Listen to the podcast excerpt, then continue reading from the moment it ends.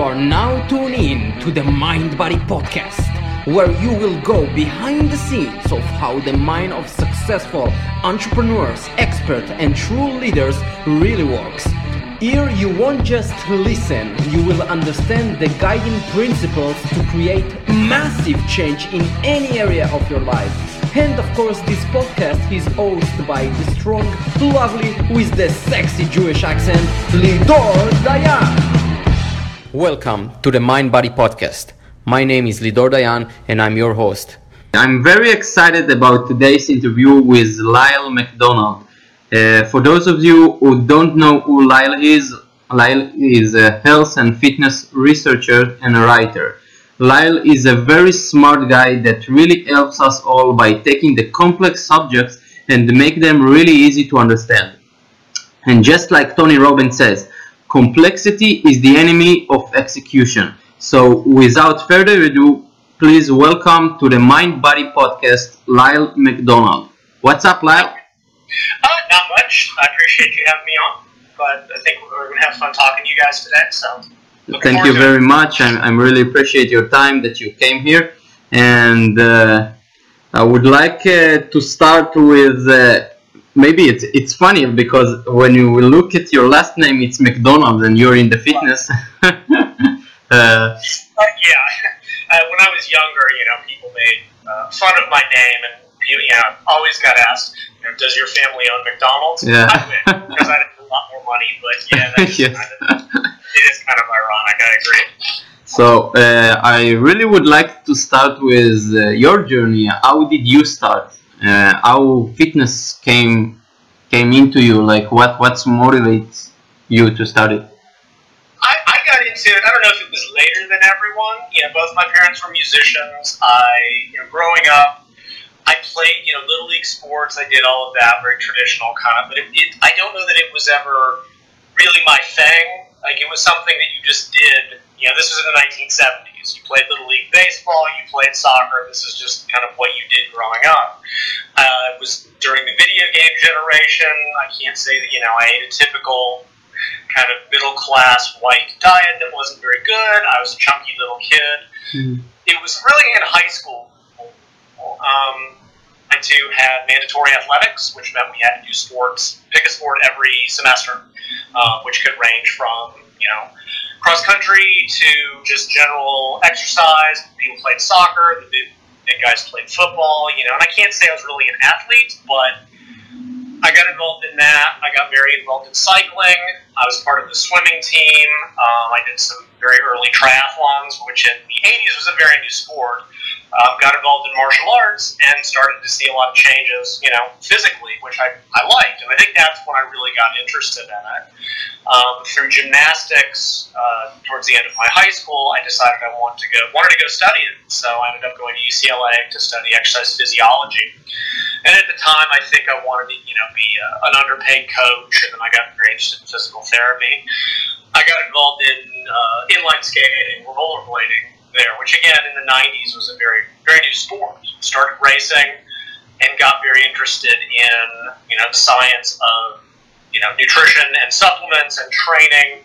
You know, I read all the magazines, I saw all the ads. I wanted it to be real. Like I wanted it to all be, you know, and and the the deeper I got into the actual research, the more I realized that while there was a lot of good information to be had, especially you know bodybuilding magazines that showing a lot of bad stuff. Mm-hmm. So I got out, you know, did some coaching, uh, per, you know, training, but I was still competing, and kind of fell into writing uh, you know, the, the late 90s, a book called Body Opus by Dan Duchaine, who was kind of an infamous, infamous drug and nutrition guru, came out. I got involved in that. My first book was about low carbohydrate diets, you know, the ketogenic diet, and it just kind of went from there. I enjoyed writing. Um, again, this is when the internet was starting. This was mid mid late 90s. Started getting asked to write for websites. They started paying me uh, as much as they could, and just kind of fell into it you know, as, as a kid who grew up that was a, you know, a little bit overweight, um, you know, a lot of people do everything. They want to fix themselves first. They, you know, there's a joke psychologists are all crazy and dietitians are, you know, usually ex ex uh, overweight people. And that was the same thing. Uh, I was very interested in fat loss. I was always a decent but not great athlete, and I wanted to improve my own performance. And I was just lucky enough to turn, turn it into a career. So, you know, since my first book, I think I've written 12 on various topics, uh, flexible ranging. And, you know, I've written a couple of very technical books. I've written some very practical books. Um, I'll talk about this later when we talk about fitness trends. But in 2004, uh, 13 years ago, I wrote I, what I think is really the first book formalizing the flexible dieting concept. Mm-hmm. Like, I think it's interesting that now in 2017, that's all you hear about. Yes. All, and, I, and even then, I said, look, this is a better approach. And all the, the, the extremists are like, no, you can't eat, you don't eat perfectly clean. And like, nobody believed it in 2004. And now in 2017, that's all anybody talks Yeah, about. Yeah, everybody does that. Yeah, I just want to kind of raise my hand and go, guys, I was there 13 years ago. And a lot of people, you know, do give me credit, you know, uh, for that. And I know we're going to talk about refeeds, which was part of those strategies. The one thing I really didn't have any personal hand in was, you know, if it fits your macros movement, which is very popular right now. But, you know, now everybody's finally kind of come on board that not only is dieting as effective when you're a little bit looser with it or allow certain things, um, it's better. It's superior. You don't get. I know to talk about most of this within the podcast. You don't get just the, the, the inherent problems with cravings, with binging, all of those things. Flexible dieting fixes this for a lot of people. I wanted you to, to really uh, take us uh, for a second to the scientific uh, thing because when we look at the science and researchers, how can you really uh, know uh, what research is really good at? What is the parametrics that I need to check before I see a, a research? Because there are so many research. So how can I know?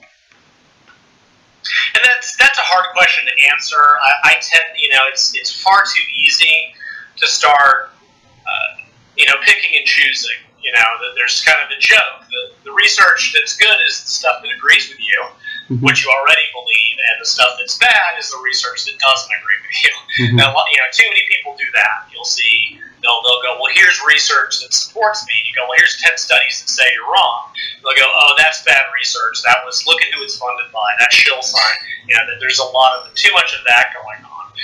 I try to read it all and just, you know, see if you have 10 papers that say one thing and one that doesn't. Now, it's possible that they're all good and they find contradictory results. They may be using maybe overweight versus lean people, women versus men, um, different levels of body. Yeah, there, there's often reasons that, that the studies don't match up, but frequently you just look at the study designs, and this is where it gets difficult. Mm-hmm. You have to get really into the details of the paper. You know, a lot of people do. They read the title, which is often very misleading. Yeah. They read the abstract, which can be sometimes you read the abstract, which seems to conclude one thing, and when you read the actual paper, it almost concludes the opposite. And, and I find a lot of people kind of stop at, at the abstract. Um, the discussion is usually where you find a lot of the good information because they, if it's a good paper, they'll address what the limitations of the paper are. They'll address, well, here's studies that found a different reason, and maybe here's why. But you frequently have to get really deep into the paper. And, you know, if it's got five people, it's not a very strong study. If it's got 200, it probably is. Yes. Frequently, the study designs, I read one, uh, the 1995 paper just recently, and I'm not saying it's not good, but the, there's no information about diet. They didn't give any indication of what the people were eating, what they were told to eat anything. All they looked at, and, and this was 1995. They're much better about it now. You know, it can be useful to look at who funded the study, and frequently, you know, positive studies tend to be funded by people that frequently have vested interest. But the studies have to be paid for by somebody. Like this is what people forget. Um, you know, a classic example, which is actually funny uh, there's a group called NuSI, which is very low carb oriented. And good on them, they've been funding studies. And they funded, funded this really detailed study by Kevin Hall to look at carbohydrate versus low carbohydrate diets. And the study actually contradicts what, what the, the people funding it believed, mm-hmm. right? the, the NuSI people want low carb to be superior, and Kevin Hall's extremely meticulous study said, yeah, actually, it's maybe as good and maybe a little bit worse. So, you know, for, so good on him for funding the study, and the result was completely the opposite of what you'd expect based on who paid for it. Mhm. So it's really easy. You know, you can look at that, but like I said, somebody's got to pay for it. Yes. So uh, there's could be a lot of different issues, and I would just warn people against dismissing what doesn't agree with their preconceived biases. Like you read it as, and, and everybody does it. Scientists do it. I do it. ev- You know, I'm not free from bias. Nobody is. Yes. I think, and, and I've got limitations. I'm not good with statistics. Uh, there's much smarter guys than me, Alan Aragon, Eric Helms, who I know you've interviewed, hmm who they're much better at looking at the statistics of this and knowing, well, the way they analyze the data, they use the wrong statistical test. I won't claim to, you know, I'm not a statistician, um, and I'm, I'm, I, tend to ignore that sort of stuff. But I was looking at studies on did they well match the subjects? If one group started off 10 pounds leaner, it's a diet study, you can't compare those groups. If the body, you know, um, there's another study that, that they did in athletes and found that, oh, they gained some muscle while losing fat. To see, you can do it. You look at their body fat percentage, and the men were like 24% body fat. Mhm. That's not really very lean. Yes. And, and you've got some issues like that, but you frequently have to get into a lot of detail. Yeah, it's getting What was the really specific. Like it's so many factors that uh, you need to to really look at. Uh, Yes. Know, and that's, you know, in that regard, I will do uh, you know, research reviews. Alan Aragon, who I'm sure you'll probably have on, on the podcast, he's Yeah. incredible. He does his, you know, his monthly research review, and he'll look at studies, look at what they did, the limitations. He's got a lot of smart people contributing lately. Um, so it's it's not for everybody, and it can get really detailed. I think it, it helps to have a scientific background. I don't want to play that, that game of if you don't have a scientific background, you, shouldn't or can't read it or can't have an opinion. I think that, that smacks back to the you know the 18th century when you had the the academics, you had the intelligentsia who told everyone else what to believe. They were the only ones that because you'll see that you'll see the well if you don't have a PhD you can't even understand the science. And I mm. find that elitist and incorrect. There's a lot of people that are self-taught. There's a lot of people that are really bad at it. So I'd say, you know, look at look at more than one study too. Because, like I said, you know, there's the statement of, well, you can find a study that can say whatever you want. Sometimes, but if ten studies on a topic, nine of them agree, and one of them is this weird little, Mhm. for some reason, probably the one out of ten is the one that's maybe was done differently, not as well done, but people will pick that one and go, see, this is what's true. Yes. Oh, no, the weight of the evidence. Um, so that, you know, that's another way you have it. And, and that's a lot of work. That's, that's exhausting. Thankfully, you know, everyone has access to PubMed, which is where all the studies exist. Uh, there's a site called Sci-Hub, because frequently getting the full paper is very difficult, right? There, that's a whole, journals cost a lot of money. Single paper can cost $35 most people aren't going to go to a biomedical library. I haven't been over a decade. You can get a lot of full papers online. Sci-Hub, which is a site that's kind of trying to make uh, research accessible to the general public, is a way to do it. But you really do have to read the full paper and have at least a vague understanding of, of what they did and you know what what good science is, which means it's controlled. There's one variable saw a paper just today somebody cited, and they looked at a, a mix of L-carnitine, leucine, vitamin D, and creatine in older people and muscle mass. Well, that's great. Which ingredient was it? Yeah. Right? Good science has one independent variable, one thing that changes, and one dependent variable, which is the result. Bad studies change four things at once, and you can't draw a conclusion from that. So there, there's a lot of different things. Alan Aragon in his book Girth Control actually has I'll be honest, a really boring chapter on how to read research. I know some people have written some really good blog posts of late. I would start there. Go find some people that do have the background, that do know the statistics, and they'll kind of walk you through, like, this is what you need to look at, probably in a more comprehensive way than I can. So I just try to read it all, Okay. but I've got a lot of time. So uh, I wanted to ask you about uh, the difference between men and women for fat loss because uh, most people will tell like, okay, you need to be in a deficit. uh, eat uh, lower calories, eat more protein. But uh, we both know that uh, it's really can be different between men and women, especially Yes. from the hormonal side. Right, and that's really the big, you know, for, pe- for people who may not know me or not be aware of this, you know, I've been wo- working on a book on women's physiology for, it's been almost two years. It's been an exhausting project. Women are just complicated in a way that men aren't, right? Mhm. Men, men's primary hormone is testosterone. Yes. It changes minimally at best during the month. Like it's, it's, there's some little changes, but basically it's just this one. Women, if they have a menstrual cycle, They've got estrogen and progesterone that are changing almost weekly, and those hormones drastically affect physiology. The first half of the cycle, women are more insulin sensitive, they use carbohydrates better, their hunger is controlled better. The second half of the cycle, they're less insulin sensitive, they're, they don't use carbohydrates as well, they burn fats a little bit better. Their metabolic rate is a little bit higher, but their hunger and cravings are higher. And that's never taken into account. Although actually a recent paper did. They, they set up the diet according to the menstrual cycle and saw better results. Like they adjusted it in terms of the macronutrient ratio. One thing they did during the, the, the second half of the cycle is, since their, their metabolic rate is a little bit higher, they let them have like a small piece of chocolate every few days, right? That's that if it mm-hmm. fits your macros thing that we Yes. talked about. Because what women try to do is fight those cravings, and then they end up with their face, you know, in a bag of chocolate. You can take that into account and let them have that little take. And, and for some people, that backfires. Some people have, you know, a square of chocolate and boom, they are off to the races and will eat everything. So that's one big factor. It's just, and then you add things like birth control, which is super complicated. Um, there's a condition called, and they, they all act a little bit differently. There's they usually use the same synthetic estrogen. There's eight different synthetic progesterones. There's a pill, a patch, an insert, an implant, a vaginal ring. They all work a little bit differently. Working my way through that was a nightmare. And it changes every year. They introduce new compounds. Um, it can affect insulin sensitivity, metabolic rate, hunger. Uh, generally, you know, in contrast to common belief, it, it does. They don't have a huge impact on body weight although it's usually it's really variable.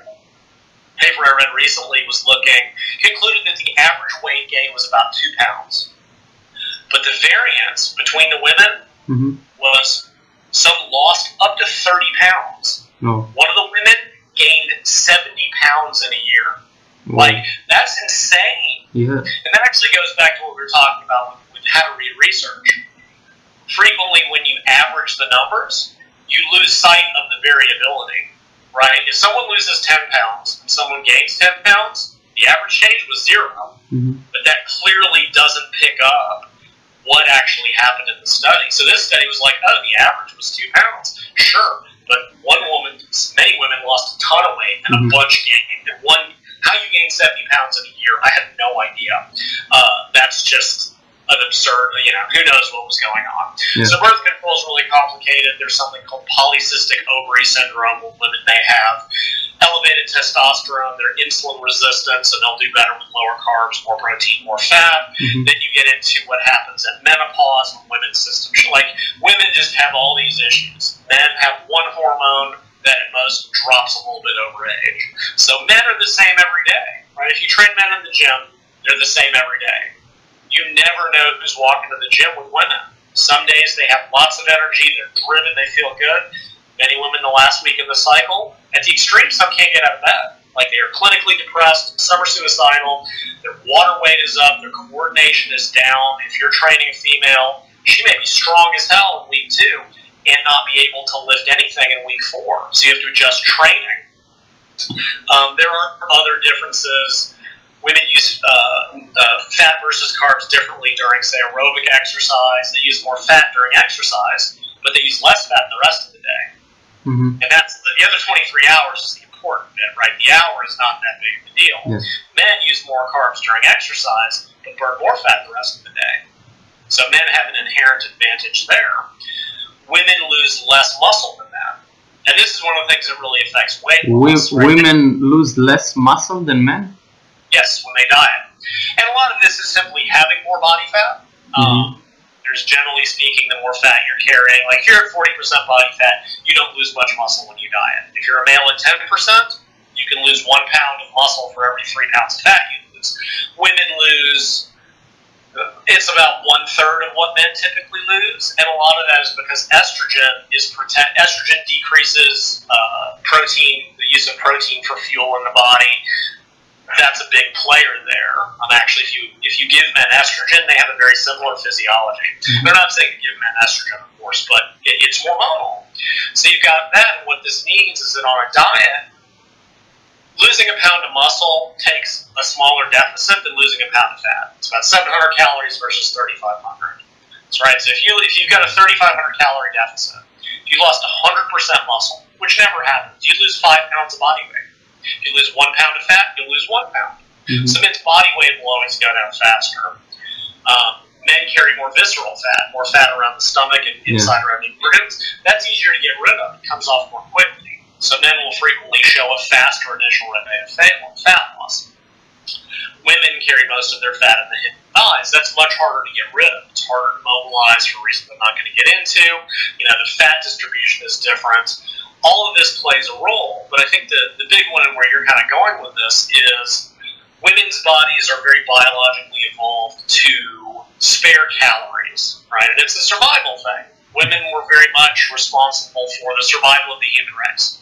Right? Once a man has has gotten a woman pregnant, it's it's nice to have him around, but he's no longer necessary mm-hmm. in, in a very real way. And if there's not a lot of food, it's actually better if he dies.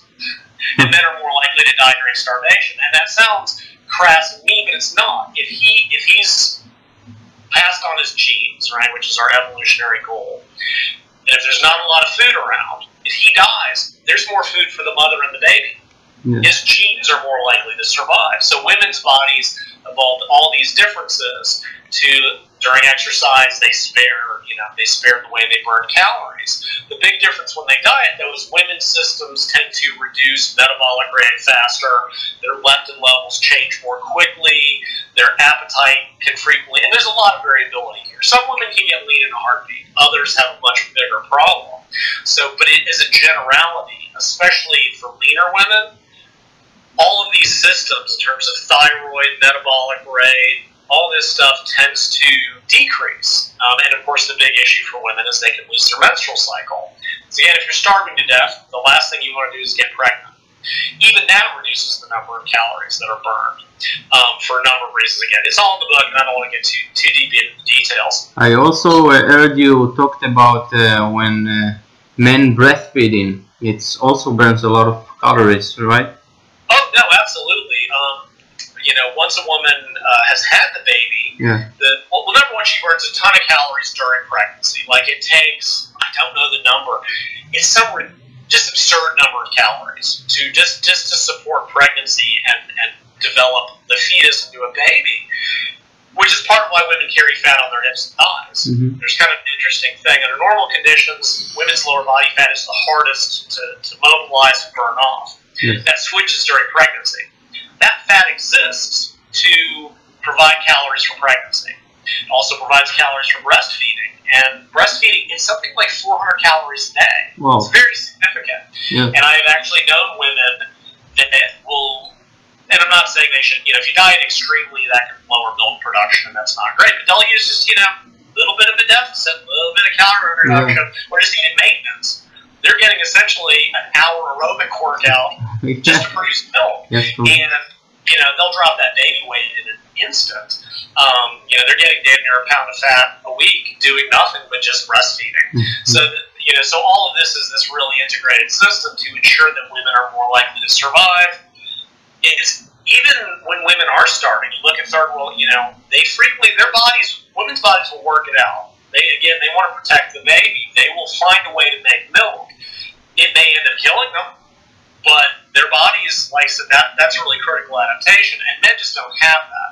So, so men frequently have that issue as well going on. And, and kind of what the practical consequence of this is, is that a lot of what works for men or is very effective for men is either not as effective for women or can actually be physically damaging. right? I mentioned like when women lose their menstrual cycle, very bad things happen, and a lot of a lot of what men can get away with will can cause short, even short term damage to women, and especially long term, because that bone loss may be permanent. So there, there's a lot of stuff going on under the hood. And again, my book is about 350 pages right now, so there's a lot of details I don't want to skip. Some of the consequences of this, uh, you know, I talked a little bit about the cravings during the luteal cycle. They're Yeah. stronger for women. Does in the time of the minds that they have, uh, the women, they also, uh, from my uh, personal experience with women, they said they are more hungry in when they have the time of the month. And does it really affect the weight, like in their weekly weight? Well, okay, actually, that's a really good something to consider. And again, we're talking really about the, these normal, the normal menstrual cycle. When I say normal, I don't mean that the rest of it is abnormal. Yeah. I just mean like the standard menstrual cycle. I don't want people to think I'm being negative about the other things. Is you know, estrogen is moving up and down, and progesterone is going up in the middle. Women will retain water typically in the second and fourth week. Mhm. It's not universal, but this drives women crazy, right? They're dieting, everything looks fine, and then in week two, suddenly they're five pounds heavier, right? Now we know that the scale can be useful, but it also can be very limiting because, you know, eat a high sodium meal, go out and have something with a lot of salt. A male can be up two or three pounds, Yeah. but a woman may gain five pounds in a number of days. So you know, drive them weight's crazy. And that will that will make it look like she's gaining weight on a diet. Mhm. But then she waits a few days and it drops back off, and then she goes, "Oh, my diet's working great." Mhm. The next week it goes back up. Yeah. And a women have to be aware of that. That if they are tracking their body weights, it's going to change week to week. It's going to go down and up and down and up typically. So do you recommend to do like an average, like every Yeah, day? that's one. That's one really good way to do it. Is to do that. You know, seven day rolling average. That's Mhm. certainly because even on a day to day basis, body weight can vary two or three pounds. Most people like say, no, I'm not obsessed. If I do every day, I will get obsessed on my weight. Yeah, the studies actually show the exact. op- I mean, I'm, I'm sure for some people that's true, but if you just measure weight one day out of the week, it can vary two or three pounds. You may have, if you haven't taken, you haven't had a good bowel movement, your body weight may be up a pound and a half. Add some water weight. There's so much fluctuation. The same water weight changes across the month can affect some kind of body, some body composition methods like bioelectrical impedance, which I don't like anyway. Hugely affected by water level. Even skin folds. If a woman's holding water underneath her skin, skin folds may be off. Her clothes may fit differently. And what it means practically is women cannot compare week one to week two to week three to week four. Those are not like a man can again any day is the same as any other day for all Mhm. practical purposes. Women have to compare week one to week one, week two to week two, week three, whatever it is. They have to find that that commonality, um, which can make it harder to track their diet. They may not know for a month if their diet is working. That can really put them if they're on a schedule, if they're a physique athlete or have to get in shape for something, they may not know that their diet's not correct for several weeks, which is another real big problem. Again, men just don't have this issue. So there, there's both physiological differences, there's practical differences. Um, there are ways to work. Another thing I talked about menstrual cycle dysfunction. A woman can start to mess up her hormones within five days. If she goes on an extreme diet, does too much Just exercise, five days. Yes, as little as five to seven days. Oh. And and that's of course what a lot of women do. They're like, I gotta lose weight. Yeah. They're jumping 800 calories, two hours of aerobics. Their cortisol goes up. Everything goes wrong. So frequently, women have to use a more moderate approach. They especially have to ease into it because the stress can really mess up their system of excess exercise and, too few calories. So there's just a lot of different different things. And I've got you know not only the physiology in this book, but you know how to fix the problems or how to avoid the problems. You know, one of the good ways. There's also the difference in how men and women approach fat loss. And I'm not talking about athletes that know better. When women want to lose weight, they go to the treadmill and they piss around at low intensities for two hours. Women tend to eat more carbs than men. They have more of a preference for carbs over protein and fat. Men love protein. Men love protein Yeah. and fat. Men, when men want to lose weight, where do they go? They go to the weight room. hmm Right? Men don't enjoy cardio. They're not very good. They, you Yeah. know, a very real way, men are doing, I hate to say the right way to lose weight, but a better way. Because what you find in women is if you start to deplete the carbohydrate in their muscles, they burn more fat for fuel, right? What do we see online? What have you seen in your experience? You take a woman who's on low calories, who's all she's doing is cardio, she's eating 80% carbs, right? Yeah, you increase your protein, her hunger's better under control. Moderate your carbs, you get her doing some high intensity work. Weight training, interval training. And I'm not saying do nothing but interval training. You deplete their muscle, carbohydrate, boom, they start burning fat more like a man. And suddenly their fat loss. And, and again, you can find endless stories of women who did the cardio grind and suddenly got in the weight room, started training heavy, moderated their carbs, and it's it's magic. Like it's just an absolute overnight magic trick. Yeah, it's So- like I, I had a client that uh, had some uh, problems with her uh, weight loss. She was like doing everything okay. She was like in around uh, 1,300 calories, and she did the refeed. Uh, she did three times weightlifting, maybe two hours cardio per week, and but still the weight was stuck for so long. We tried to Yep. do like uh, two weeks of maintenance to uh, go back up and then uh, uh, again to go down. But I don't know why, but she was still at the same weight and she even gained weight. I thought maybe it's about the sodium and potassium ratio, Right. and we tried that also, but still, I don't know. Yeah, I mean it's you know there's a lot of things, and even even there, right? Cortisol, which can go up with too few calories, too much, that can cause water retention, which women are already prone to. What I find with a lot of women is they do these extreme diets and lots of exercise. hmm They may be losing fat, but their cortisol levels go way up, the stress hormone. They retain water. They're not losing weight. So what do they do? They go harder. Yes. They cut calories more. They cut, and as, as much as you know, this whole eat more to lose fat thing is a little bit misleading.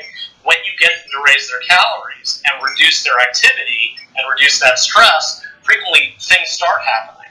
And I know it's very counterintuitive that less can be more. So you suggest to like just uh, uh, get off from training for a week or something like that? Uh, well, and that's really funny. You'll see women that are, are kind of locked down and not losing any weight, and what do they do? They get frustrated.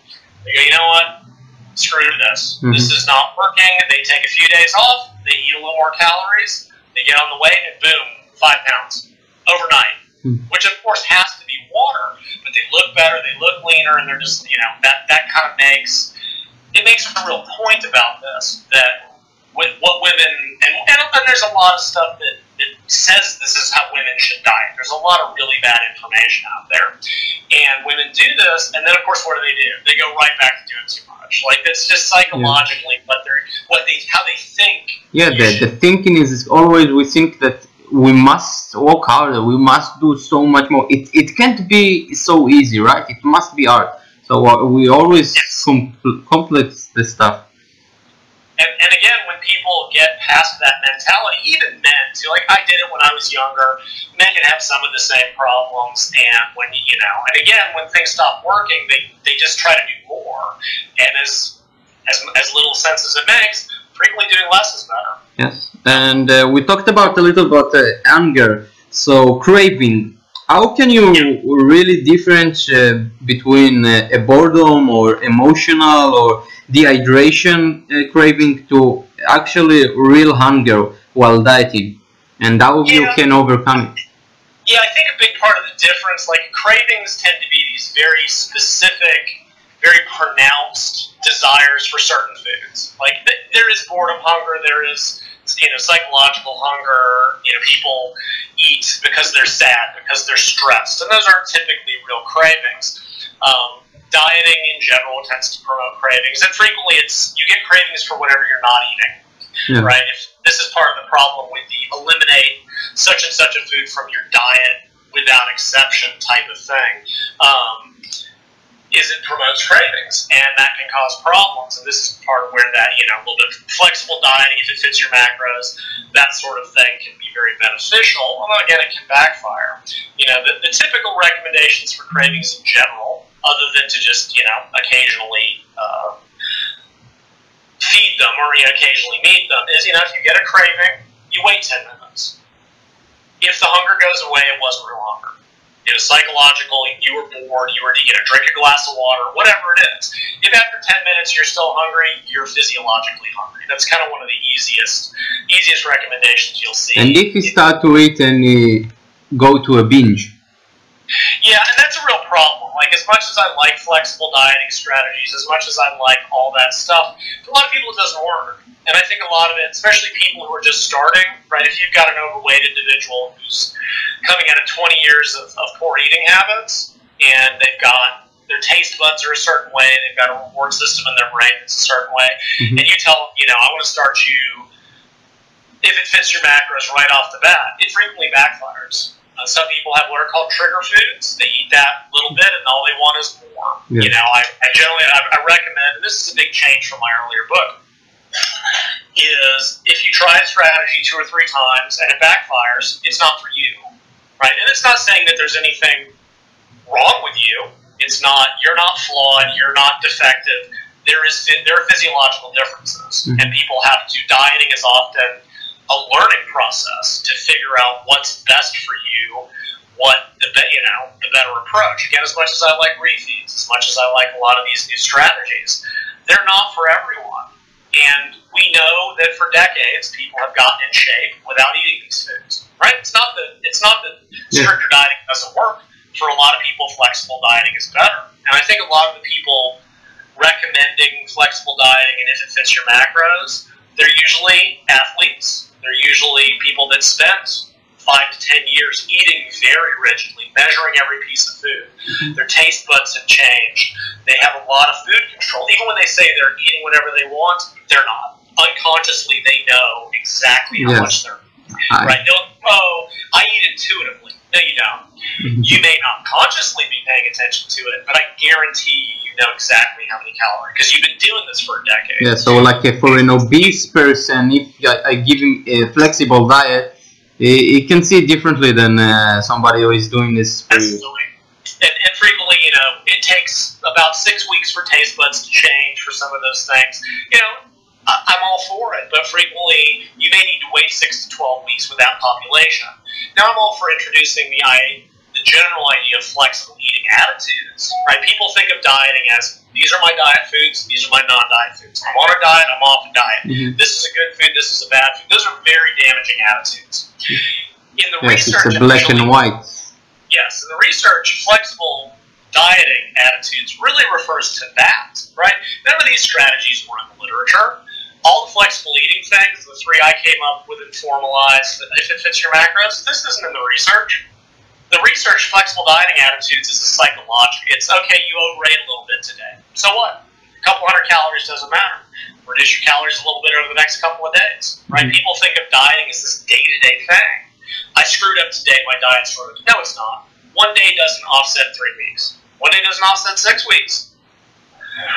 One meal, one because you ate a cookie because you wanted a cookie, you get over it. Like it's not a big deal. Even if you eat a bunch of cookies, you just adjust, right? That's that flexible eat. You're not a bad person. You're human. Uh, if you you start to got really deep into some of the, the drug rehab literature, there's a lot of this going on, right? It's called the the abstinence violation effect, right? Because drug now, drug users don't get to have a little. It's very different than food, right? That someone addicted to cocaine doesn't just get to have a little bit. Yeah. You know, it's not like if it fits your drug use. So how, how much you really can, uh, if a person like overeat a little bit, how much in calories, in numbers, can affect uh, fat loss in, in a weekly?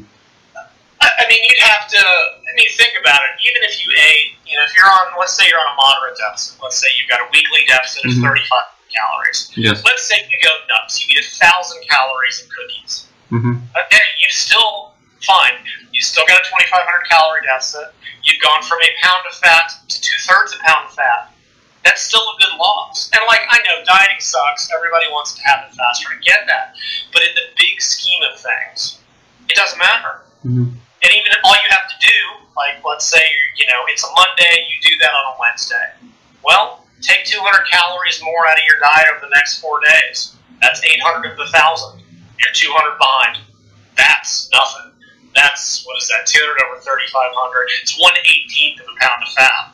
What, what I see doesn't- from most they- people, they they like have a day that they can eat low uh, than uh, 1000 calorie uh, but it's not uh, that they are doing this on purpose that's because they have so much to do and walking and stuff that they just don't eat and then uh, two days later they overeat so how can we really don't make this so like uh, up and downs Well, I mean, that's well, here's what's actually really interesting. If you, you know, there's a new approach coming through, mainly the weight loss re- research.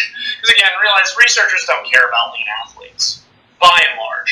They care about because if you're 12 percent, you don't need to lose weight. They don't give a damn. Yes. They care about overweight people. But there's something called intermittent calorie restriction or intermittent ener- energy restriction, and the idea is that you're actually alternating very low calories one or two days, and then having a just eating at maintenance, right? You're not trying to eat as much as possible. You're not having a cheat day. It's like you diet for hard, like, and I mean hard. They're on like a 75% deficit, like four to 600 calories. And then on the maintenance day, they may eat normally. They may be 10% over. Some studies, they're 5% under. And the consequence of this is over over the week, they still end up in a huge deficit mm-hmm. because you have to go so nuts. If you've got on 600 calories, if you're heavy, you're creating a 3,000 calorie per day deficit. If on that maintenance day you even go 10% over and eat 3,300, you've still got a 700 calorie deficit. And what you find when you do the math on this is that the weekly deficit is the same or a little bit bigger for the big days. I mean, if, if you're doing intermittent calorie restriction, the results are roughly the same. Some show a little bit superior. I think they're better from adherence, but again, not for everybody because some people will do exactly what you're describing 600 calories one day, 5,000 calories two days later. That depends on the person. And that's something that you have to test. In general, the studies show very positive results. Not all of them. It may be different in lean people, but again, lean people have much better control. That 1995 paper I mentioned earlier was looking at this, and it actually showed that over four weeks, they put the women on 600 calories for four days and let them eat normally. What they found was that over the four weeks, their calorie intake on the, the normal days kept going up. Mhm. It went from like 2,500 to 3,300 Oh. they started to report preoccupation with food, preoccupation. And some of this is dieting and and psychological behaviors very close to binge eating. So this is another concern. And these even weren't these weren't even women with eating disorders. This was just normal normal women. And it, it that approach can cause problems for some. And that's very individual. I've told people I love cyclical diets. My ultimate diet too, cyclical ketogenic. I love them. I think they're great. But for some people, it can literally put them into like a binge purge. They'll do 500, they'll do huge deficit for five days, and then just lose control for two. So That's for, not healthy. for It's refeeds, refeeds, and Okay, which brings us to the idea of a refeed. We haven't dealt with cravings. And I think for most people, you know, for cravings, you know, some people find that cravings go away after time, right? You want them initially in five to six weeks later. And I've heard people, usually overweight, they don't eat something for a couple weeks, they lose the desire for it. They have a little bit of it again, now they want it again, right? That's that gets into a lot of different things. It's differences in brain chemistry, differences in taste buds. That's that learning process. So anyway, refeed. The idea of a refeed is that you deliberately eat a lot of carbohydrates for anywhere from one to three days, um, different time periods, and that has a number of potential benefits. One is that it allows you more calories. You can, if you want to work in a treat, that works. Yeah, you, you can put a refeed in a cheat uh, meal or something. Yeah, I don't. I actually, I, I really try to get people away from thinking in terms of a cheat meal. Cheat is a negative, Mhm. right? Cheat puts you right back into this good bad attitude.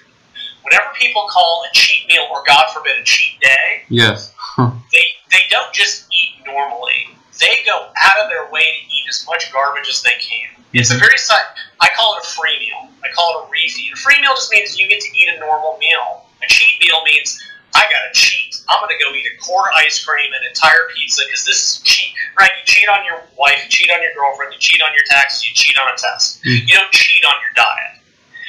And this is a psychological thing.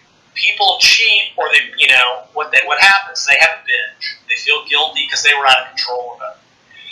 When they plan a free meal, uh, Friday I'm going out with family. I'm just going to go eat a normal meal. I want to be social. I'm not going to go crazy or go to the restaurant. You're in control of the diet. Mhm. If you binge, the diet is in control of you, and the psychology is very different.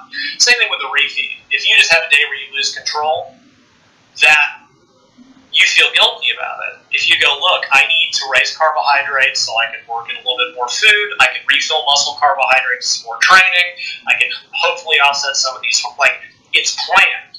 You can go go to, and this is something else that gets to your idea, the, the question you asked about how do you keep from binging.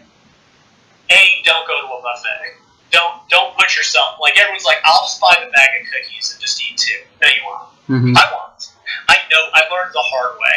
If you Yeah. buy the bag of cookies, the bag of cookies is a Yeah, it, it's just like me with peanut butter. If I eat peanut butter, I know it's not gonna end up with uh, one spoon. it will end up in a whole can. people on a refeed if you're going to do if it fits your macros if you're going to do a free meal at home which i don't recommend like go to a restaurant because you're not going to order three desserts at a restaurant you're going to feel guilty you're going to mm-hmm. you, there's a, a there's that aspect of it what i recommend people do is go to the store that day buy what you're going to eat and that's it Yes. don't stop for ice cream on the way home. Don't stop. Go buy exactly what you're going to eat. And when it's gone, you're done. That's just a control thing. If I want to do it, it fits your macros, and I want to fit in whatever, a candy bar, two donuts, whatever it is, I buy two donuts and go home. hmm And then you can only eat two donuts. Like Yeah. these are your options. Because I know myself, if it's in the house, it'll get eaten. Period. That's that learning thing. Some people, I'm sure, can do it. I've known people that can do it, and And will you, you suggest to, to do a, a refeed day? Like there are some people that if I give them one day of refeed they will say, "I but I don't feel so hungry. I don't need this refeed Yeah, and that again, that's a variable thing. As much as anything, the refeed is is is psych- potentially psychologically beneficial. hmm If you're working with someone doing a lot of high intensity training, they're going to need it to refill muscle carbohydrate just to support their training. hmm There is the hormonal aspect, this more for lean dieters and especially for women, is when you raise calories, even the maintenance, right? It doesn't. You don't have to put in 12 grams per kilo of carbohydrates. Like you don't have, and I've done that in some of my diets, but not all of them. If you even raise calories to maintenance, those hormonal adaptations will reverse, at least transient, at least temporarily. Right? And I mentioned to you that you know five days of hard dieting can lower women's hormone levels. Mhm. Well, two days of normal eating will reverse that. That helps to offset loss of menstrual cycle metabolic adaptation. And I mean, you know, hormones go down, they come to normal. They go down, they come back up, they come down. It's this cyclical approach. I mean, if someone doesn't need one and their training is fine, I wouldn't force it. Can you take a, a one refeed of 600 calories and just put it like in two days of 300? No, it, it really you really have to hit maintenance calories in that 24 hour span for it to be beneficial. Like it, you can't because if you're still dieting on those days, you don't get a whole lot of recovery. Mhm. So, I, and again, it depends on the population. A lean male at 10% or a lean female at 15%, very different than an overweight individual. And in a lot of ways, and this is the biggest change in my, my, my mind after you know 13 years of experience with flexible dieting, for beginners, you probably don't need refeeds. Mhm. And they may do more damage than good. Right? Psychologically, it may throw them off their diet. It's like they're, I'm dieting, hmm you know, maybe it's like, okay, I'm dieting, but if I have an off day, it's it's all it's fine. Suddenly you go, I want you to break your diet. And again, I hate to use those words. I want you to, to raise calories. And it's like mentally it can throw you off the diet.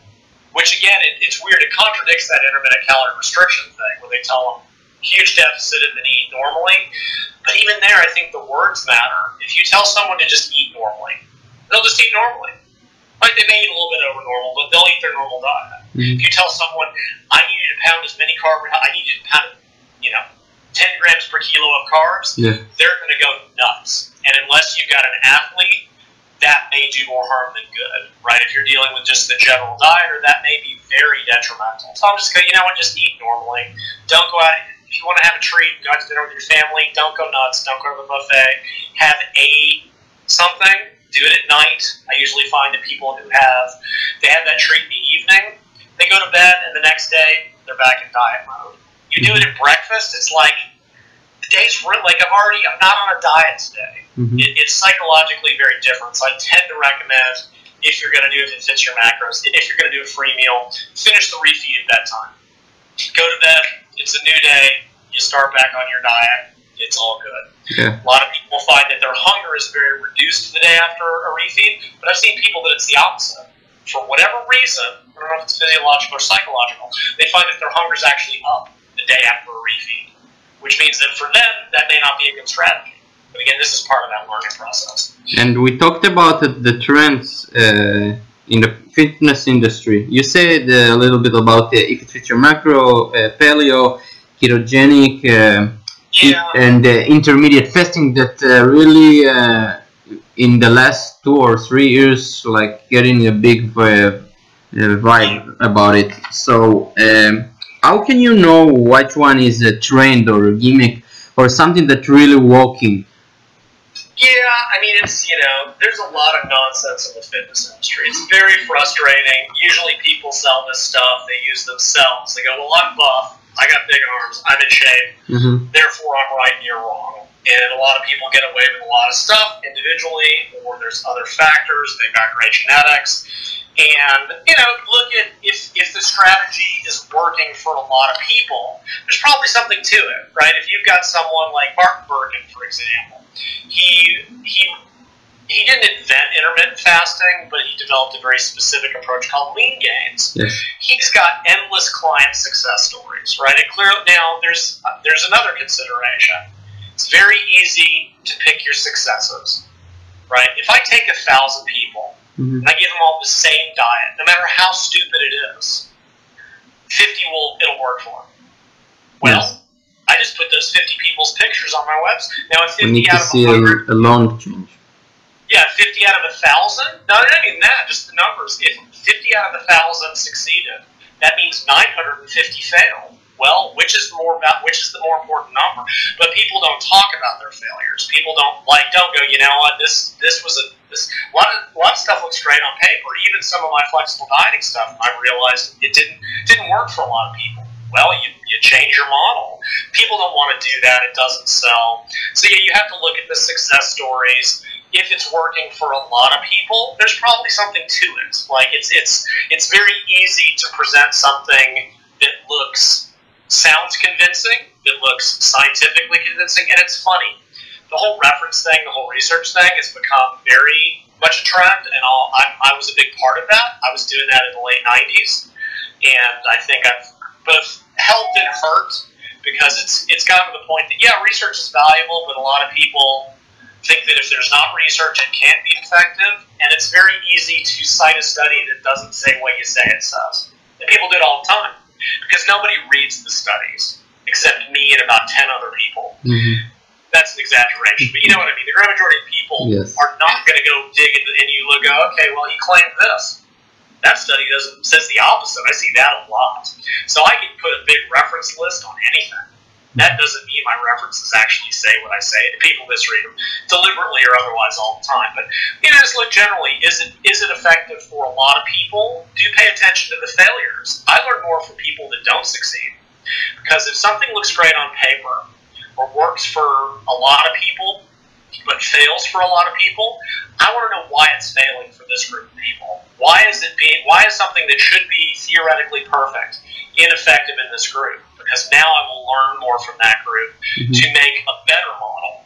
Like I've talked about, flexible dieting is great for people with good food control, for people that have years of, of control and measuring.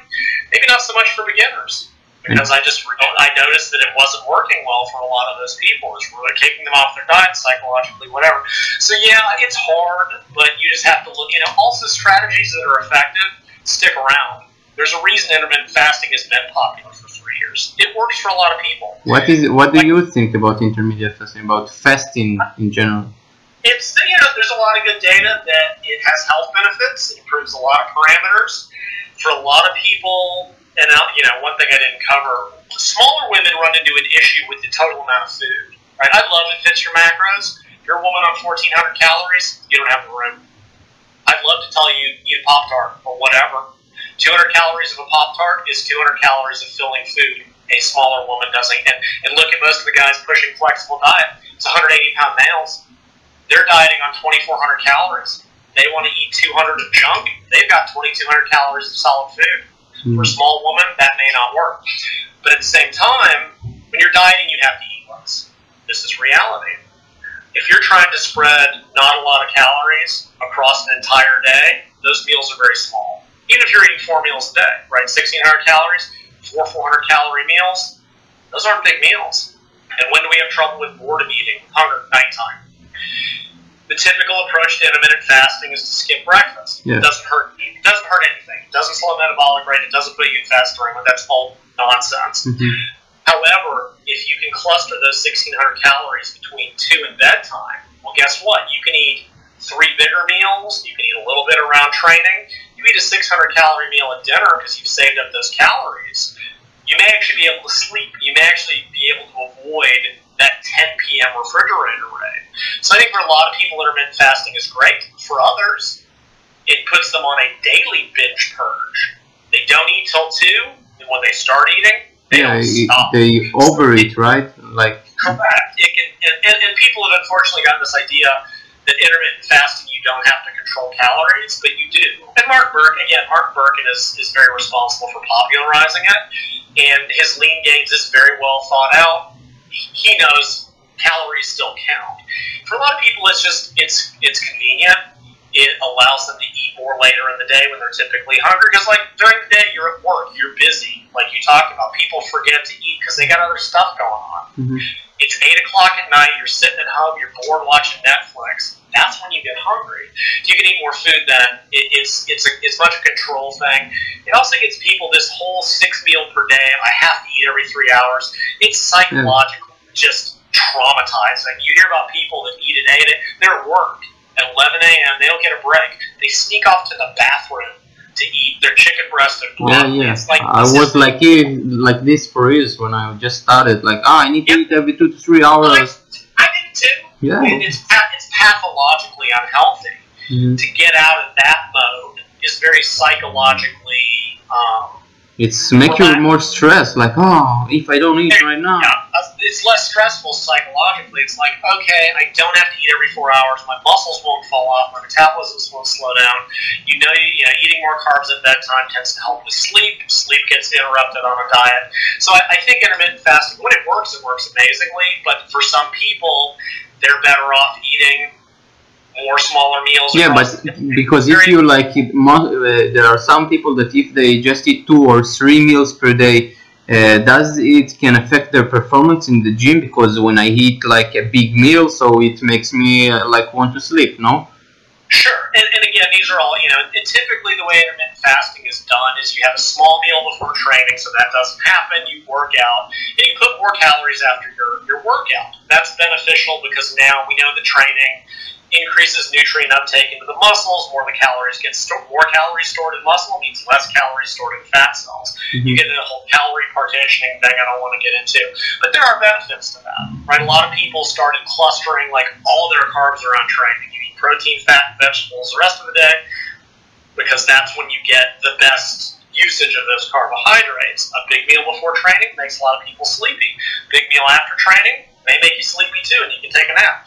Um, so there, there are a lot of, of again, it's an, it, you have to, as much as these these set approaches are great, people do have to trial and error for themselves, and you will learn. You'll do it. It doesn't work. Maybe try it again. Try a little more protein. Try a little different carbohydrate. Even with the whole cravings and, and losing control, some people have trigger foods. For you, it's peanut butter. Mhm. If that's your, if that's the food that just makes you want to eat everything, well, pick something else. Like it's just really that simple. Try a mm-hmm. different street food that you like.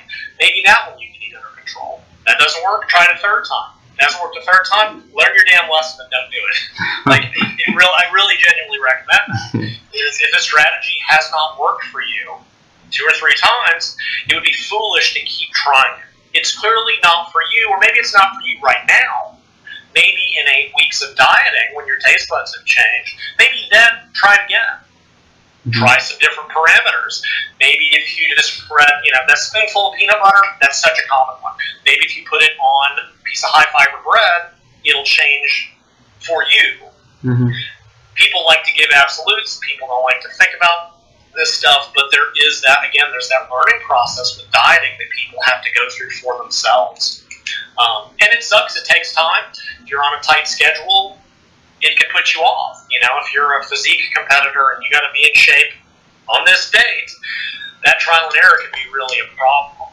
And you test this stuff in the off season, you figure this out so that when you're ready, here the general public, there's no like they're not in a hurry. They need to focus on the process of figuring out, you know, changing their dietary habits, establishing better habits, all that stuff. If they can make flexible dieting work early on, great. If they got to wait 12 weeks, look, they may be looking at a year of dieting, three or two, or two in some cases. Three months is a drop in the bucket. It's like what you asked about. Fine, you've got 50 pounds to lose. If one week you lose half of what your goal was, you lose half a pound of fat. Does that matter? Does that does that one week matter in the scheme of the year? No. But people make it matter. People make it like I have failed my diet Mhm. because this week I will only lose half a pound of fat. You, it, breaking people of this is so hard, but once you make them think about it in that conceptual sense, Mhm. like you're trying to save money, I'm going to save a hundred hundred dollars a week. Well, guess what? This week you only save seventy five. Are you that far behind? Are you really? Are you a complete failure? It's just like uh, looking at uh, muscle gain. Like uh, if you are trying to get uh, bigger, stronger, and this week you weren't like, oh, I didn't lift too much. So Whatever. always look at it in the big picture. Correct, but it's very hard to do. You know, we, we have a limited amount of time in our lives, We especially when you're older. You're just like, I've only got so many more years left. Mhm. And but muscle growth is slow. You know, one of my jokes. It's not a joke. Everyone wants fat loss to be twice as fast as it ever is. Mhm. They're losing a pound a week, they want two. If they're losing two pounds, they want four. If they want Yeah. four, I, I don't enjoy dieting. Nobody does. But if you've got a lot of fat to lose, it can. You may be looking at a year to two years for, for very overweight. Yeah, people just don't want to hear the the real truth. They always want to like, oh, uh, there is a secret, uh, a way to, to do it faster, and uh, this is how marketers like work. Like, do you want to to hear the secret to your six pack apps or, or whatever? So people still buy it, even if they know the truth, they will buy it because our mind is like, oh, th- there must be a way. I always knew it. And look at, you know, people ask me sometimes, like, what's the most important part of training? Showing up. Yeah. Like, showing up. And, Yeah. and beyond that, the most important aspect of a diet is consistency over time. This is what uh, what uh, Eric uh, says in his pyramid. This is the basic, like the, the consistency. They're doing it over and over for, for a long period of time. It's and that's that's not sexy. It's not fun. Mhm. I you know I, I like to look at the, the silly women's magazines on the newspaper stands when I'm at the grocery store, Mhm. and I seriously have seen some that are like this one change you can melt off 20 pounds in 10 days. It kills me because a most of it's water if it if you get that anyway, Yeah. but it it programs people to think that that's what even that Biggest Loser TV show terrible. People watch this and these people are losing 14 pounds a week. Well, a they're 400 pounds. B they're on 800 calories doing six hours of exercise a day Yeah. some really interesting follow up one of the competitors, right? He lost 350 pounds, and of course he gained it all back. And he's trying to lose it again, and he said, you know what? I was losing 14 to 20 pounds a week. I'm only lose. I'm only losing two a week now. I can't deal with it. I, I can't. Once you're once you're psychologically programmed to think that 20 pounds a week is normal or what you should expect, Mhm. why, why would you two pounds? Why would I care? That's nothing. But that's real. That's reality. You know, if you're losing two pounds a week consistently, that's a hundred pounds in a year. Like, and again, it's that short versus long term perspective. Mhm. Eight pounds a month is fantastic. Saw a paper. They asked women what their goal weight was, and they wanted to lose like 32% of their body weight, like a huge amount. Most of them made half of that. Or maybe it was 32 kilos, I forget. It was like 16 or whatever, 60 pounds. Most of them made about half of that. They lost 30 pounds, and over half of them were disappointed with that. Yeah. It's like, what do you, what do you think? What do you expect? Like, what, what? But people's, like the muscle thing. Guys are like, yep, going to gain 20 pounds in 10 weeks. No, you're not. Mm-hmm. You might gain 20 pounds in a year and a half. What? But again, the supplement manufacturers, they're getting ridiculous. It used to be gain 10 pounds in 10 weeks. Now, you can gain 25 pounds of muscle in six weeks on our supplement. But people want to believe. They Yes. do. I want to believe, but it doesn't ever work. So, you know, my focus, you can't change people's minds. You're never going to stop the marketing because there's too much money. I wait for people to do that and realize it doesn't work, and then come to me. And you probably do too. Yes. You, you can't you can't lead them. You can't help them until they're ready to listen. But when they're ready to listen, give as much help as you can because you're not going to change the mind of anybody else. Right. Right. So uh, last thing we want to cover is about hitting a plateau, and uh, how, how can you really overcome plateaus, uh, men and women's? uh, Because uh, like we talked before, that uh, there is a difference between the two of them. And how uh, do you know uh, when is the right time to cut off from your calories? Because this is what most people do. The if they see they're eating a plateau, okay, I will cut more on calories. Yeah. Um, so real, quick, you know, let me. I'll try to keep this brief because we're running long. So Yes. you know, plateaus can happen for a number of reasons. A big one is just mistracking. People are very bad at that. They mismeasure their food, especially as they get hungrier. You know, you've done this. Suddenly, a tablespoon of peanut butter, Mhm. packed a little bit higher. You lick the bottom. You do that four times a day, and that's another 200 calories. All of a sudden, you're eating a little bit more. Than, so that, that's a real common one. You know, and overweighted newbie new dieters. Everybody does this. I hate to single out overweight people. Are really bad at knowing how much food they're eating. Now, for the overweight, it doesn't matter so much unless they're really they're like, oh, every woman, every person who goes, I eat 1,500 calories a day. No, you don't. That's not trust me. No, you don't. You think you do, but you're not counting the cream in your coffee, the spread on your sandwiches. Yeah. You're not counting the little nibble when you're making They dinner. forget the You're eating- little stuff. You're eating double that. You're eating double that.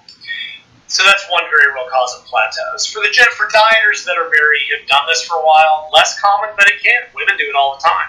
Again, small women who are on a small deficit, 1,400 calories, it doesn't take much to eat 400 more and uh, cancel the deficit. But how can we take it and uh, not make it an obsession? Because from uh, some clients, I see that uh, if I tell them, ah, you're just not uh, calculating too much, so they calculate a lot, and then they tr- uh, start to be obsessed about it, and they like every single thing they calculate. Right, and it's there's you, you know what I usually recommend in that case if, they, if they're not good at tracking, like spend two weeks doing it, measure everything, write it down, keep a record, and there's there's apps that'll do this. You can use FitDay and all these other things. Yes. That two weeks, as much of a pain in the butt as it is, is probably the single most profound learning experience any dieter will ever have because it will teach them what a food portion is. Right in the modern world, any restaurant you go to serves you easily two to three times a normal portion hmm right? People have, and then as the portions have gotten bigger, especially in the United States, people's perspective of what number of calories are in a food is completely skewed. They do these things on the street, and they're like, "How many calories in a, a large pizza?" People go, "Oh, about 400." No, it's about 4,000. Like Mhm. people have no conception of this. Doing that for two weeks will give people a better perspective of, "Oh, this is." There's no video. You know, this is a cup of, of vegetables. This is a cup of starch. This is a serving of protein. Then they can eyeball it. You know, honestly, the general dieter doesn't need to be this meticulous. Once a male gets to 12 or 15 percent, he's going to have to be. Once a female gets to 17, 18 percent, she's going to have to measure. Yeah, the leaner you are, the thing. more you There's need to no know. Getting, there's just no getting around it. So anyway, the, the mistracking is one big cause of, of plateaus. Mhm. There's the water retention we talked about, Yes. right? If you're doing too much activity, too too too low calories. That's a tough one. Usually, you know, you may look or feel bloated. Like even if you you look at your calories, you're like, I'm still in a deficit and I'm not losing. Frequently, a day off is all you need. A day of maintenance, and, and that water weight will drop off. Frequently, it just takes a couple three weeks. Maybe we should define what a plateau is. A plateau is not a loss of weight for a day. A plateau is not a loss of weight for a week hmm right? If you're losing a, if your goal, your goal is a pound a week, that's within the variation on the scale. That's within the variation of calipers. You may be losing that. Again, I'm sure Eric said the same thing because he and I discussed this a lot in email. Is the not hitting your goal for a week doesn't matter. Not hitting your goal for two weeks, okay, maybe something's wrong. I would say if you haven't seen the expected change within a three week span, and again, women have that bigger issue, you are at a plateau. First, check your calories. And if you're if you've been dieting for a while, if you know what the numbers are, check for two days. If you're a beginner, you check for two weeks. Check your calories. Is that good? All right. Look at the amount of activity you're doing. People are very psychologically stressed when they diet because they're like, I must lose mm-hmm. weight. No, and it's like you need to chill. I've told a lot of people, and I'm only half joking. Get drunk, get stoned, get laid, and go. Like, and I'm, I'm really not kidding about Yeah, this. yeah. You are psycho, you have, and it's very hard. You can't tell a, psycho person to not be psycho. You're just like you got to chill. Go do some meditation. Go do some yoga. Take a day off. That day off will not screw you any more than missing a workout will screw your muscle gains. Like eat a little more calories. Don't be stunned if you wake up tomorrow and three pounds of food. You're right back on schedule. That doesn't work.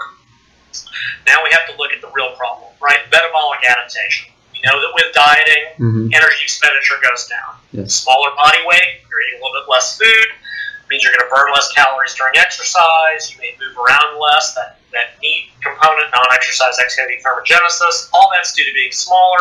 But there's also that adaptive component. Thyroid drops, nervous system drops. There's a there's a bigger decrease in metabolic rate than predicted. That happens. It's not debatable. Never denied it, even though I've been accused of such. I've been writing about it for about 15 years. That will eventually, you know, you create a 500 calorie deficit. By the time you've lost whatever 10 pounds, pulling numbers out, you may only be on a 200 calorie deficit. Right? Energy your pre-diet number has dropped by 300. Now you're losing almost nothing, or it may balance out completely. Right? If that didn't happen, and you went on a diet, you would lose weight forever. We know this doesn't happen. We know that you lose weight quickly and it flattens out, and then eventually you're going to be maintenance. At some point, you're going to either have to increase your activity, decrease your energy expenditure, your calorie intake, increase energy expenditure, the exercise, decrease your calorie intake, or some combination of the two. Mhm. The question is then how, and this is again, it's been three weeks, your food intake's good, you're not holding water, well, guess what? Your, your metabolism has slowed down. Now you have to adjust the diet. Eric's rule of thumb that he probably gave you Yeah. you don't hit target weight for two weeks, you cut 100 calories out of your diet. That's a good, I did some numbers for Alan's review recently, and that's for lean individuals, that's pretty good. And for every pound you lose, metabolic rate probably goes down by about 50 calories. So if you've lost 10 pounds, your metabolism could have dropped by 500, your, not metabolism, your energy expenditure may have dropped by 500 calories. Well, I got news for you. If you want to keep losing fat, you're going to have to cut something. Now, which it's better to do, whether it's to increase activity or cut calories, depends. If you're not doing much aerobic activity, if you add 10 minutes of aerobic activity for a 150 pound person, we'll burn about 100 calories. That that means you don't have to cut your food intake anymore. If you're already doing an hour and a half of cardio or an hour of cardio, you may better be better off reducing your cal, or you can do half and half. Add five minutes of aerobics, cut your calorie, 50 calories. This is that's Five it. This is it, Five right? grams of fat, 12 grams of carbs. That's nothing. Mhm. Cut out half a piece of fruit and you're there. But you're going to have to keep, if you want to keep fat loss moving, and this is truly important for the physique competitor, the athlete who's got a time frame, you're going to have to do this consistently. Now, you can either wait till you hit a plateau. If you actually look at really uh, well practiced dieters, physique competitors who've got a lot of experience do this very intuitively every week they'll cut a little bit. They'll reduce, you know, they'll cut their calories every couple of weeks anyway. You can do that before you hit the plateau. And that's really important if you're on a time frame. So, you know, every couple of weeks, just go ahead. If you're losing, if you're going to lose two pounds in two weeks, you're going to need maybe cut 100 calories. This also avoids the problem in these big changes, right? We talked about what do people do? I haven't lost weight in two weeks. Another hour of aerobics. Yeah. No, Mhm. that is an overreaction. If that happens, make a small. Big changes are very stressful to the body. Small changes are very non-stressful body. If you're doing 30 minutes of aerobics and you add 10 minutes, it's nothing. Yeah. If you're eating 2,000 calories and you get a 1,900, it's nothing. If you're doing 30 minutes of aerobics and you add an hour, that's way too much, especially when you're dieting. You're eating Just 2,000 and you changing. cut 500, way too much of a stress to the body. Keeping, doing very gradual changes over time, again, the consistency thing, far better, far superior. Just uh, changing the mindset and not thinking that uh, doing too much will get them better results. So taking it one step it at a time. it's counterintuitive. And you know, America, which again is the only country I have enough experience with, we are a Puritan society. Harder work is better, right? It's the Rocky Yeah. mentality. The Yeah. harder I work, the better my results, and frequently the opposite is true. We still see it in everything. Like we see The Rock and all of that guys are smoking hard and doing cheat meals and stuff. So so we are rewired to think like that. So Yeah, and then we're trained to it because the success stories are like, well, this is what I do. mm, And frequently, I mean, the guys, athletic sports s- select for the winners, right? And again, it's a number thing. Everyone's like, well, clean eating gets people in shape. Okay, the winners. Let's talk about the 90% who cracked. Let's talk about all the women who ended up with an eating disorder, who binged themselves because they were dieting too hard. yes. The 90% is way more in, in it's training's the same way. Everyone looks at some Eastern European sporting country. They train the crap out of their athletes. They go to max every day. They kill them. Right. One guy out of 60 makes it. hmm Don't worry about the one. Worry about the 59 because guess what? You're not the guy. You're not the exception because that's not what the word exception means. That's you're not the one out of 60 that's good, but everybody thinks they are. Nope, I'm different. Well, no, you're probably not. You might be, but you're probably not. I would rather see 80% succeed and maybe not get as far than see 20% succeed and have everyone else fail. At the extremes, you don't have those. Like you know, if you're training a competitor, you got to hit four percent as a man. Got that's the reality. But there are better and worse ways to do it. And I know Eric talked about. He's got so much experience with physique competitors.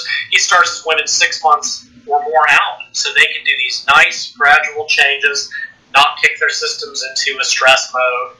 You know, mm-hmm. men don't need that, but a lot of male competitors are doing it too. As a natural bodybuilder, you have to do that to get into shape. And the other problem with this, and then we could just to touch on this without getting into it, there's the drug issue, right? A lot of people in the fitness industry who hold themselves up as successes or their competitors as success, they're not talking about the elephant in the room hmm you can get away with everything. If you're on testosterone, thyroid, clenbuterol, growth hormone, and Lord knows what else, you can do a 12 week diet and drop 20 pounds of fat without muscle loss. Right? You still see that. Ah, I diet for 10 to 12 weeks. They're starting at 10% because they could gain muscle on that. On that, they're using every drug known to God and man. If a natural competitor does, they need natural competitor needs double that right? Even when you look at the weight gain studies in overweight people, they lose about half what you predict for a number of reasons. But this is you you realistically whatever you think you're going to hit your goal in, at at maybe double it, at least go one and a half. If you think you can get there in 12 weeks, you better plan on 18. So a guy that starts from about twelve percent and to go want to go to six percent, it will take him about how many months? Um, yeah, I'd have to work some numbers on that, but you know, he's probably he may be looking at 10 to 15 pounds of body fat, even at a pound a week. That's 16 weeks, Mhm. and it'll probably realistically be longer than that because between metabolic slowdown and everything else that's going on, he may realistically need 20 to 24 months. And guess what? That's six months of straight dieting, and it sucks hmm maybe 12%, not quite that bad, but that's the other problem with, with very lean. They think they're 12%, they're really 15.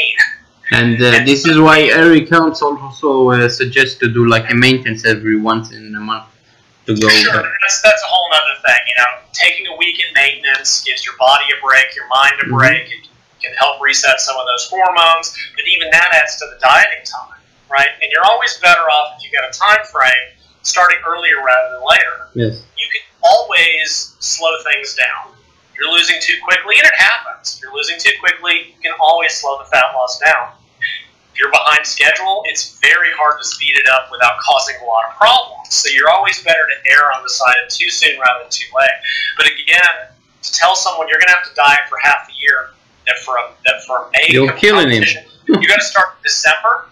That is psychologically daunting. But at the extremes, that's what you have to do hmm for the obese individual, I don't even like you can set a dream goal. You can you know tell focus on the next twelve weeks. Don't think you can't do it. You can't think about it in a year span. Just like building a business, it won't happen in one month. Sure. Yeah, maybe in two years you want to be here, but focus on what you did this month. Build on that the next month. Build on that the third month. Mhm. Realize you're going to have setbacks. You're going to have a bad week. And the people who are successful, invariably, that's what they do. Because that way, if they have a bad week, they know that okay, this is just a short-term fluctuation. But yeah, so it's this is all part of that mindset. It's hard to adopt, but when you do, people get better results. Yes. So where can we find you, Li- uh, Lyle? My, my website is bodyrecomposition.com. I've been there forever. I've got like 500 plus articles on my books. I have a very active Facebook page with a lot of smart people on it. I've got a forum, but no one uses forums anymore. So pretty much my Facebook page, which is also Body Recomposition on my website. If you enjoyed this interview or any other one from the Mind Body Podcast, feel free to subscribe to my podcast at iTunes, Spotify, SoundCloud, and at my YouTube channel. Also, feel free to share this podcast on Instagram by tagging the Mind Body Podcast.